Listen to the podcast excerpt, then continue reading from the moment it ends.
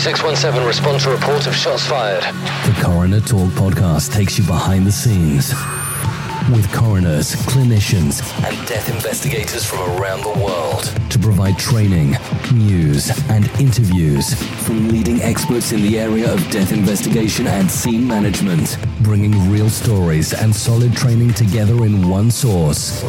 Now, here's your host, Darren Dake. Well, hello and welcome to this week's episode of Coroner Talk, the only podcast in iTunes dedicated to you, the men and women working the field of death investigation. Hey, I'm very, very excited to be behind the mic here again this week.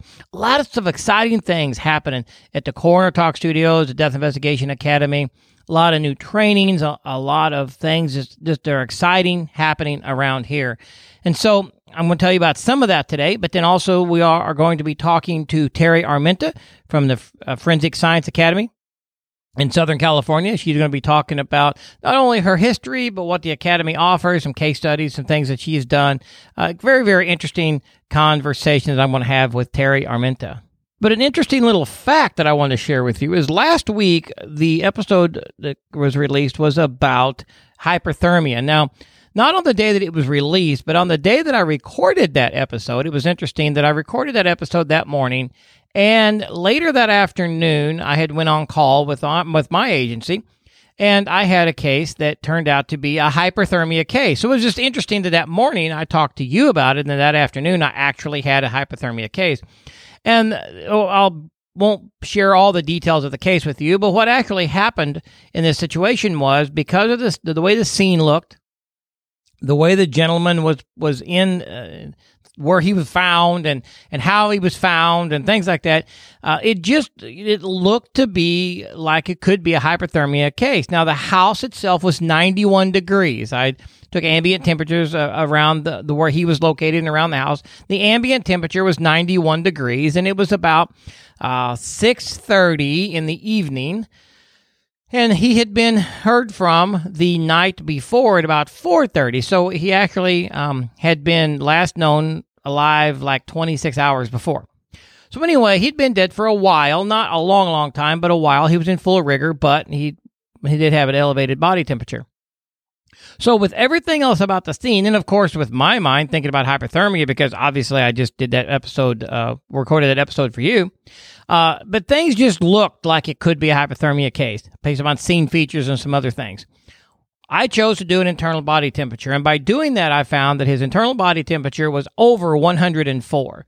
Now he was indoors, not in direct sunlight. The in, the house temperature was 91 and even that day, it had not gotten above 100 degrees outside.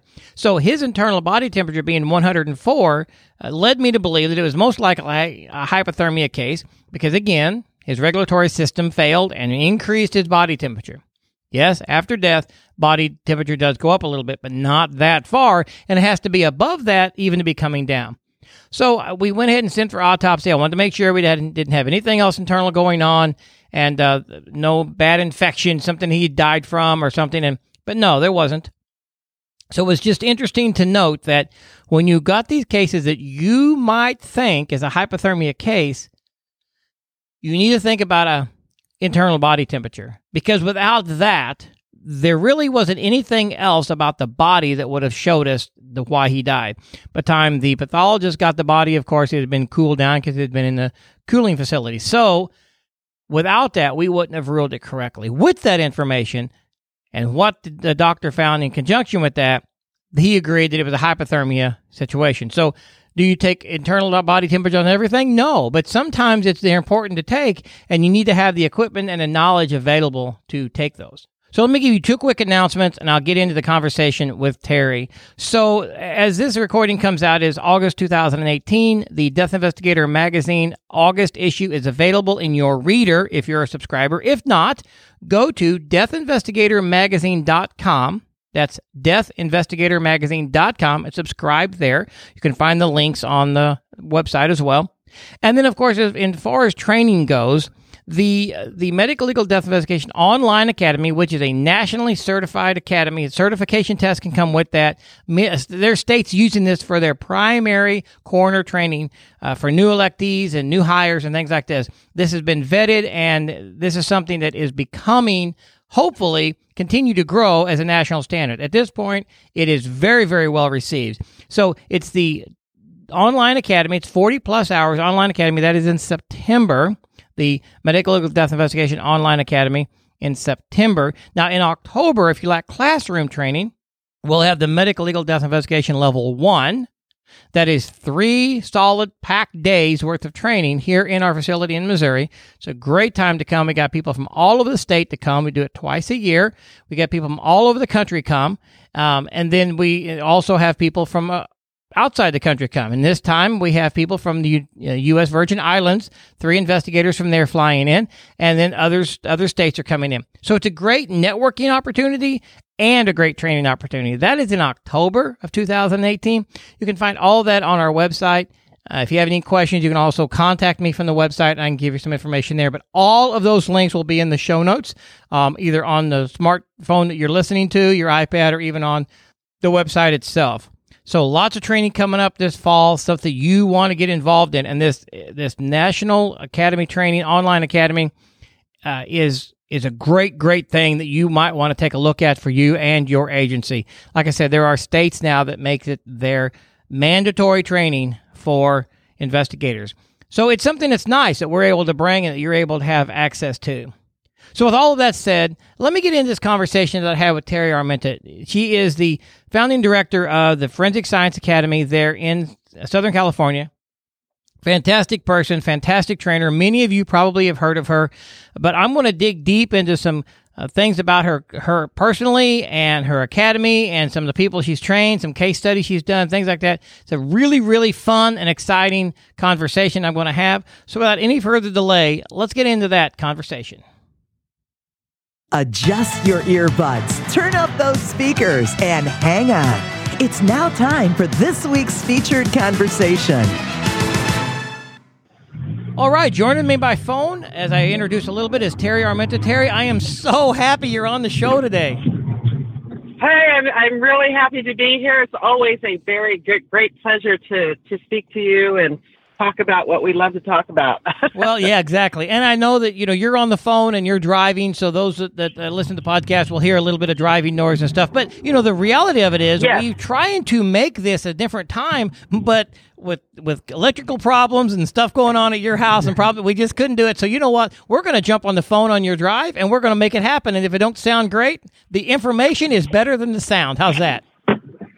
That's great. And uh, yes, I am driving. So you, the listeners, you know, I do have my Bluetooth on, so I am safe.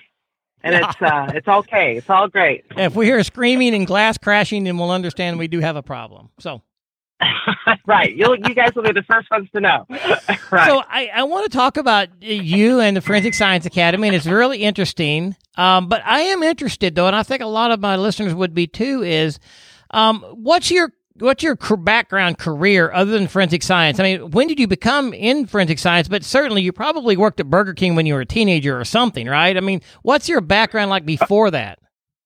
Uh, yes, actually, I actually I did I did work at a place here in Southern California called Thrifties. You know, scooping ice cream. That was uh, that was way back when, way way way back when. But it was during that time that I had decided that I was going to go pre med. You know, the whole science thing, I, I love it. I'm a big science rat. Um, I just love the whole thing. The, the the chemistry lovers out there, you know, we embrace each other. People who don't like that chemistry word, you know, I completely understand. So my background, um, you know, I did a lot of uh, little things leading up to my career in college, but I did a lot of volunteer things because, uh, you know, when we're all young, we really don't know what we want to do. And I advocate for volunteering in, in animal hospitals, which is where I got started and hospitals, things like that, so you can give back to your community as well as building up your resume at 16, 17, 18 years of age. And then you're ready, hopefully you're ready to you know, get into college. But yeah, I, I, I did my share of, of retail and things like that. And I just fell into the whole lab thing. Um, so I, I just love science and what it can do. And how it's propelled my my my career now. So I'm a big science advocate. I just love that stuff. It's a it's a great thing. I love it. So you volunteered in animal shelters and veterinaries, so you must be an animal lover. So do you have a pet? Do you have a dog or a cat? I do. I I have two cats, uh, Madison and Murray, and I have two dogs, Chip uh, and Izzy. Chip is after chocolate chip cookies because that is my big vice in life. Uh, when I get stressed, I kind of reach out for the chocolate chip cookies. So uh, it was just it was just a natural thing to name my dog uh, Chip. So that's uh, so now everybody knows. Oh, to get to Terri's heart, you got to give her some chocolate chip cookies. So that, that's fantastic. I have to do that in, in moderation, right? Yeah. So I'm a big animal lover. Uh, at one time, I, I was part of a corporation that owned several animal hospitals and several mobile vaccine clinics, and that was in the mid 1980s to maybe the mid 1990s. Uh, so um, my track was was that because it was science based, and at the time when I was in school, my first degree, it was you know pre vet, pre med type of thing. So I wasn't too sure. So I, had graduated with just a, a basic biology with a minor in chemistry because again at that time I wasn't too sure if I was going to go the vet route or the or or the human medicine route. So that's where that went. So, but somehow along the lines, then you got interested in forensic science, not just science, but forensic science. What kind of led you that direction to want to do it for the forensic side? Oh well, I'm I'm from the school of of of um, 1970s crime shows. I kind of like those things, and there was a there was a program called Columbo. Um, he was just this this rumpled guy in a in a trench coat that solved crimes and, and my I remember my dad always watching the show and I kind of got involved in that, you know, the reruns and things like that. And when I was in a pre-med program, um I I wanted a break because I was I was getting burnt out with school. Okay, so and I think all of us can relate to that. We get burned out with our passion sometimes. And um, I went with my sister to a job fair, and at that particular spot, um, they were promoting this program called the um, Forensic Identification Program at a local college. And I completely fell in love with it. I thought, oh, I want to dip my toe into that because, you know, it's, I think it's something I'd like to do. So what I did is I took a leave of absence from my pre-med studies and I enrolled in that program. It was a six month long program. And this was uh, back in 2000. And I went through the program and I realized two things. One, I was in the wrong, um, you know, career path because I realized I didn't want to save anybody. I was more attracted to, and and we can, your listeners will understand this. I was more attracted to the science of death, what happens to an individual, and two, I was completely hooked on this thing called forensic science. And I thought, this is it. I found my calling. So I went through that program. I graduated with that program, and about four months later, the the founder of that program said, "Hey Terri, you know what? We're going to put together a DNA mo- module. Are you interested?" Because that's that's my background, DNA and serology and chemistry, as I said before. So I said, "Yeah, hey, no problem. I can do that." And so I started teaching in that program while I was uh, applying to various forensic related um, positions and such. So it's funny because although I didn't um, get to where I wanted to be career wise at that point, it, it birthed my, my teaching career. So it's always that trade off. You know, you always find something that you don't think you really are going to love and you just kind of stumble upon it. So that's how, that's how I got started in that whole thing we call forensic science, the fun in forensic science. So uh, exactly, and that, that was a question I was going to ask you: is what actually drew you to teaching? So, of course, you were uh, at this point. You said you were asked to teach, and you did, but uh, did you know right away that you enjoyed the teaching aspect, uh, or did it take a while? Or uh, talk to us about that, because yeah, you was asked to teach, but how did you know you really liked it, and when did it click that this is what I want to do? Um, I I love to talk. I, I'm not shy about that. I've always been like that when I was a kid. Um, so to teach in front of uh, students, to present uh, in any manner, whether I was in high school or college, or even grad school. It, it was just a natural thing for me. So I was allowed the freedom to create this curriculum for the for the DNA module, and it just kind of took off. I loved it. And then soon I was teaching other courses. But here was the thing when I was teaching other courses, I knew that I needed some specialized training.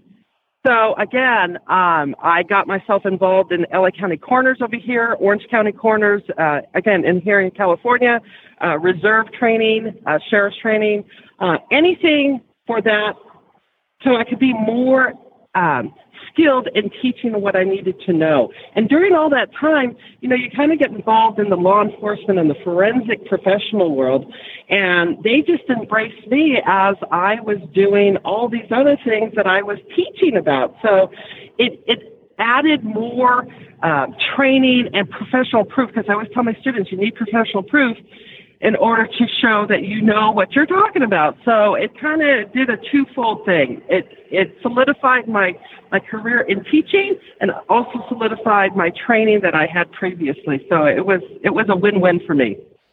Well, that led somehow then into Forensic Science Academy. So, and that's where we're at today. So, uh, when did Forensic Science Academy begin, and how did it did, did it begin as as large as it is now? Or did it begin with one online class? Or tell us a little bit about what Forensic Science Academy is.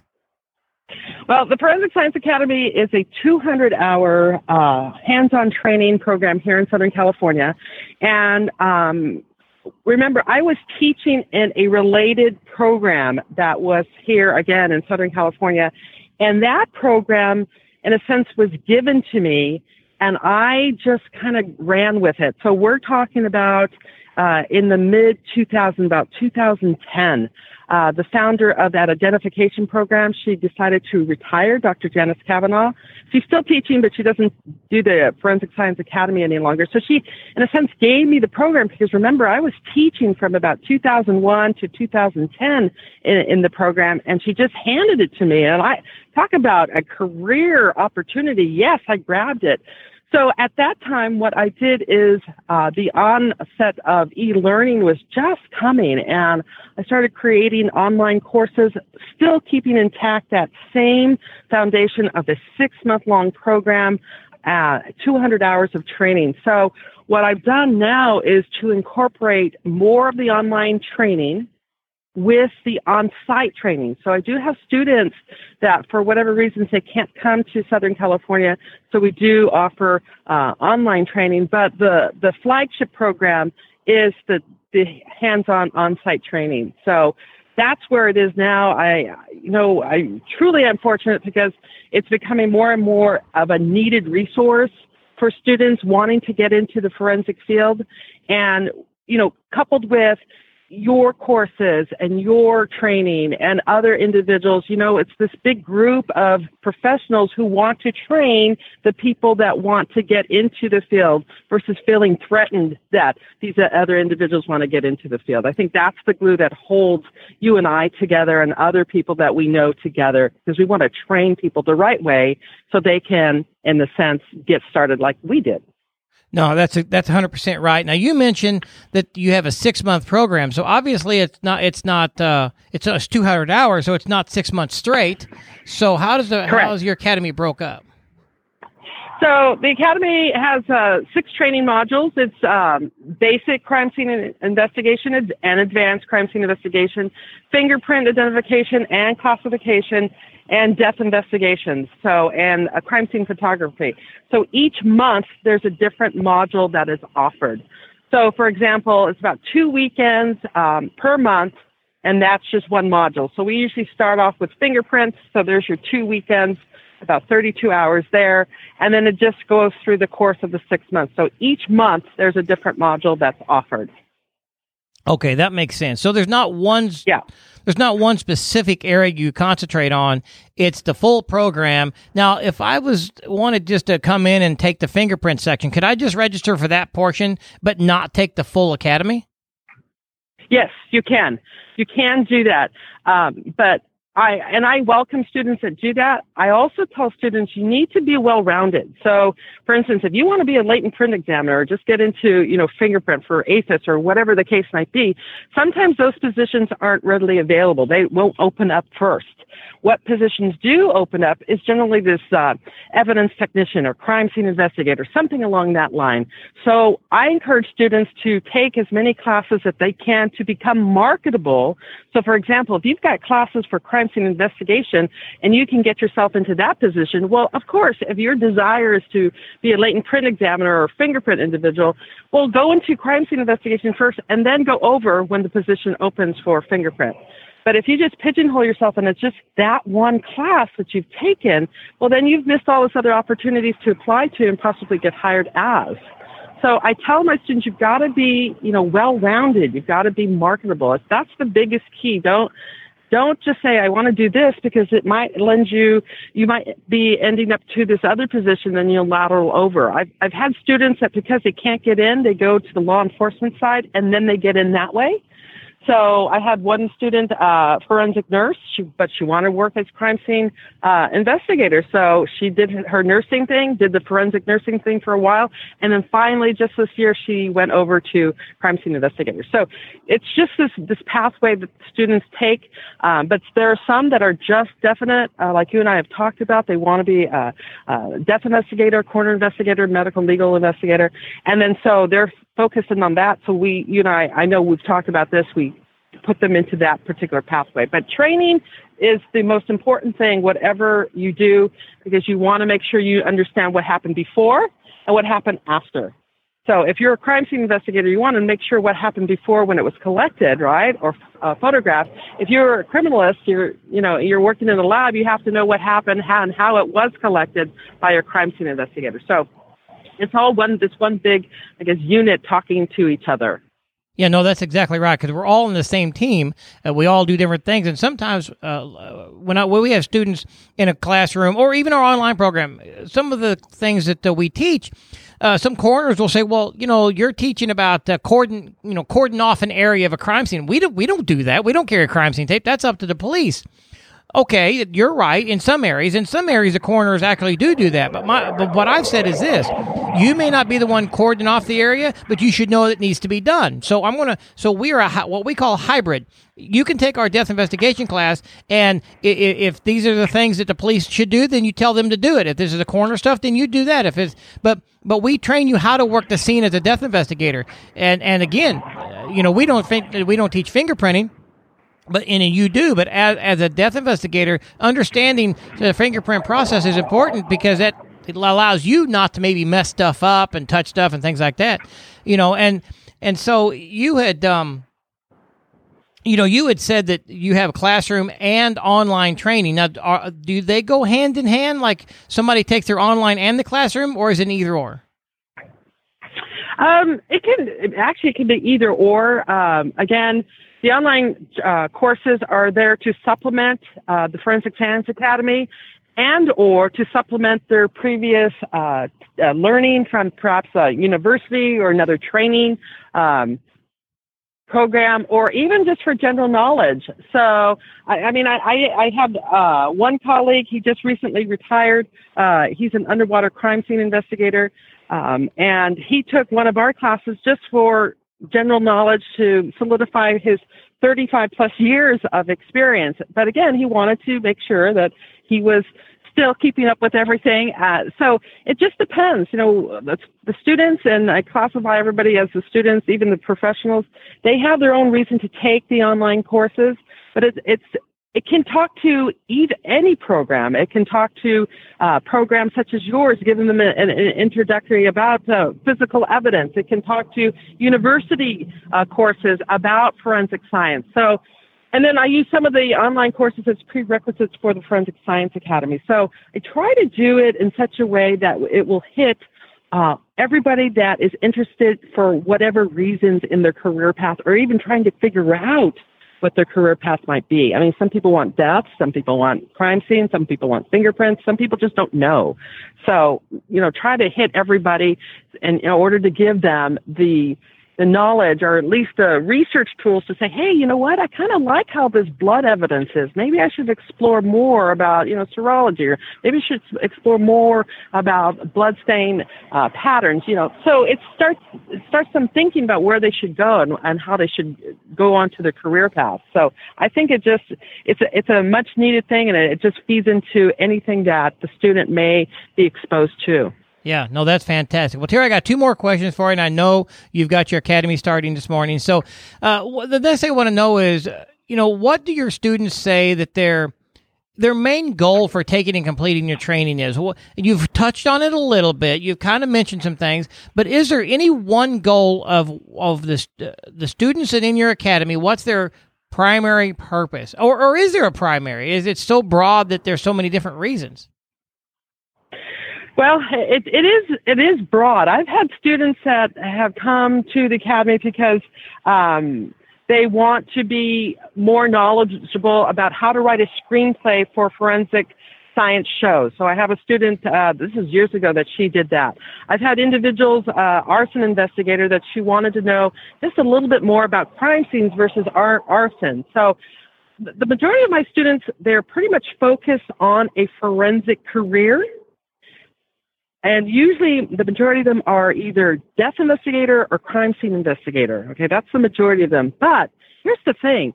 When they go through the academy, something clicks. I see this every single class. Something clicks and they think, hey, you know what?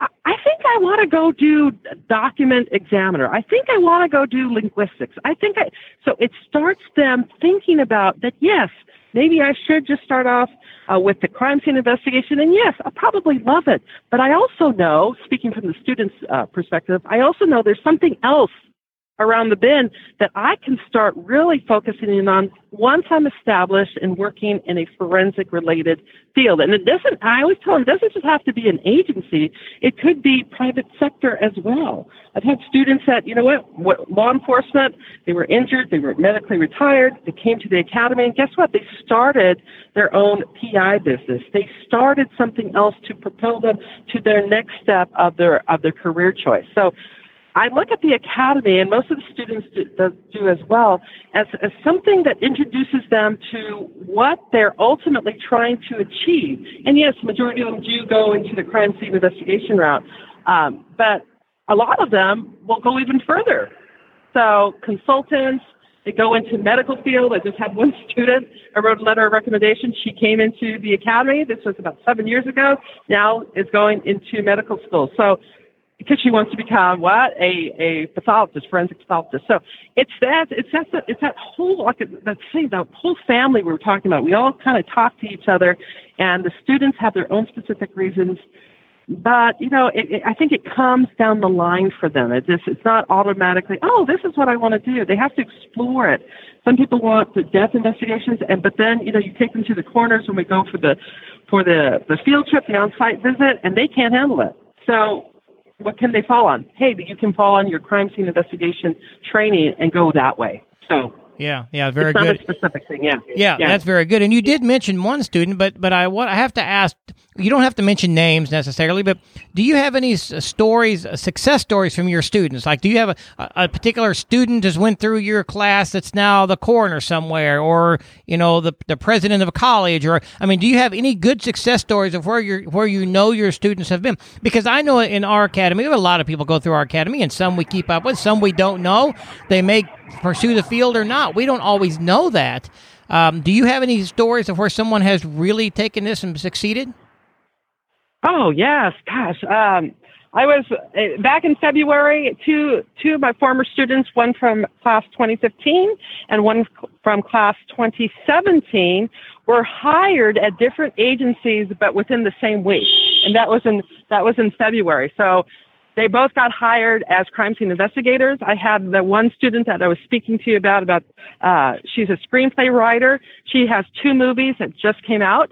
Um, I had one um, that uh, went, went into the forensic nursing, and now she's involved in the Forensic Nurse Association. Um, so I, I have many students. I've got former students that are now my teachers. So I just hired one that was again from 2015 class, and her expertise is teaching laser photography.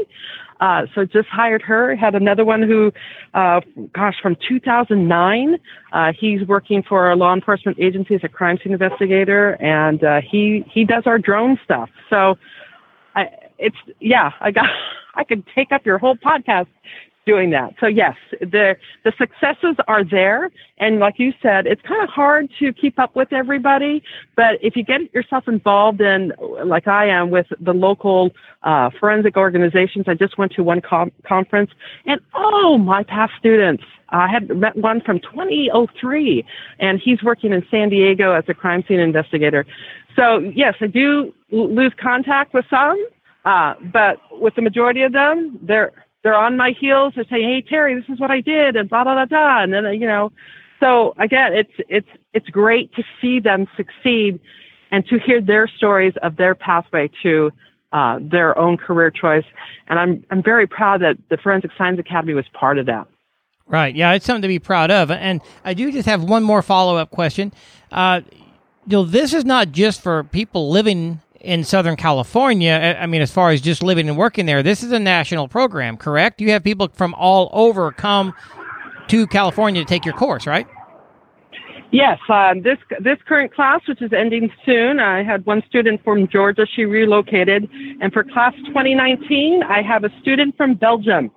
She is relocating uh, from Belgium to Southern California to take the Forensic Science Academy. So you talk about a big wow. So yes, I have students from all over. I'm getting inquiries from students from different countries to see if they can manage that six month time here. I know that there's some things involved that that's out of my control, so they they have to figure that out. But I'm getting more and more students actually from the East Coast. Um, looking at and trying to figure out how they can do that six month thing because again it's a module a month so it's it's that travel time. But yeah, we'll either traveling back and forth, either traveling back and forth, Yeah. or having you know, if you could drive in, you could drive in, stay three days, come back, do that a couple times a month. But yeah, if you're very far, you have to move out there. Right. You know, for so for the Yeah. future, you need to have the future goal like I do. I want to buy out not not some big massive thing, but I would love to have a hotel where the bottom floor is all my training. I've got scenario rooms, kitchen, all that. Plus, I can have students stay upstairs. So when they come in for a week training or two week training, I can house them, I can feed them, and I can train them. One one stop shopping. And you need that. Yeah. Oh yeah, I know because the need is there. The need is there. Otherwise, you and I wouldn't exist. And- Uh, Exactly. our, exactly. our our training, it, the, the need is there. I'm I'm looking at instructors from uh, to to start their satellite academies. Okay, so the instructors, I employ the instructors, and then let's say they're in I don't know Las Vegas, Arizona, and then the students go there. So I'm trying to expand further across the United States um, to get instructors, and I would just fly in there. Here's the curriculum, blah blah blah, and let's get them trained for you know this six month thing. So I envision, much like you, you, I envision all these six month long training programs going on in in different states and different regions. So yeah, that's the big plan because again, like I said before, the need is there. Yep, exactly, exactly. Well, Terri, I know you've got this uh, academy class you're getting to, so thank you again for coming on and, and telling us a little bit about your history and and to make sure you you know scratch, scratch Chip's ears when you get home after a while and and uh, I I hope you have a have a wonderful class today. How many students are in the class that you're getting ready to finish up? Uh, we're getting ready to finish up 19. We only accept 20 students um, a year, so we, we kind of capped out. Uh, this was a, a large class. So we're, we're finishing up our advanced crime scene uh, investigation module this weekend, and then we start in a few weeks for the death investigations module. So, and then we're done. We're done until 2019. So, yeah, yeah, uh, it's fantastic. bittersweet, but I, I just love it. I, it's like I said, it's bittersweet, but it's it's the greatest thing to see the students go out and let them soar and fly and, and do whatever I can do to help them get there. Fantastic. Uh, one last favor: when you get there this morning, when you open up the class, have everybody get out their smartphones, go to their podcast catcher, and download the Coroner Talk podcast. You can they can download it on their phones this morning. Every student should have it on their phones by nine o'clock. Okay. So that's that's okay, your I homework. promise I will. I will. I'll do that. Thank you, Darren. So, all right. Well, Terri, I'll let you go. Thank you again for coming on. I'll talk to you soon. okay, thank you, Darren. All right, I'm back with you live, so to speak. Well, I just love talking to Terri. She's a, g- a great inspiration and a great trainer. And if you're anywhere near Southern California or that you can commute back and forth and take that her academy training, also online. Forensic Science Academy is also online. You can take a lot of the courses there. Of course, the hands-on stuff is going to be, uh, of course, not available. Be difficult to do but there's a lot of stuff on there. So, again, Terri, thank you again for being on the Coroner Talk podcast and sharing with us I appreciate everything that you do for this community. And so, for you, the listener, if you have not, I'll ask again. I haven't asked for a few weeks. If you, again, will go to whatever podcast directory you have, whether it be iOS or Android or whatever, Stitcher, uh, Overcast, Undercast, Downcast, whatever you use for a podcast, would you please go in and leave us a rating and a review? It doesn't do anything for me. It might stroke my ego a little bit, depending, or you might hurt my feelings, depending. But anyway, regardless, here's what it'll do It'll help somebody else coming along find the show and say, huh, I wonder if this is a good show. And what they read in there, good and bad, will let them decide whether or not they want to jump on the show. And if this is your first show, please stick around for three episodes because in three, you'll find a fit. If you don't like this one, I'm sure you'll like the next one. So, but your rating and review helps immensely for people. You know, when you go on Amazon, you will, you don't normally buy anything from Amazon that only has a one or two star rating, right? So, same thing with podcast. If you you're going through a podcast and you only have a limited amount of time, you're only going to listen to the ones that others say that it is good and it is profitable for education. So please do that. I'd appreciate that very, very much. So again, I want to thank every one of you for joining in. Uh, find a way to be a blessing to someone in your life, whether it be a coworker, family member, or even a stranger. You could bless somebody simply by opening a door, and smiling, and saying hi. Then, if you want to go more and bless people with a financial blessing or go pay your neighbor's electric bill, you know what? You want, don't tell them. You can't tell them you did it. But if you want to see somebody get excited, go pay their electric bill for them. You know, you just never know how you can bless people. But above all, I want you back next week. So be safe. Thanks for listening to Coroner Talk, a DSPN media production. Visit our website at coronertalk.com. And be sure to like us on Facebook at facebook.com slash coroner training. 3617 1024 scene en route to morgue.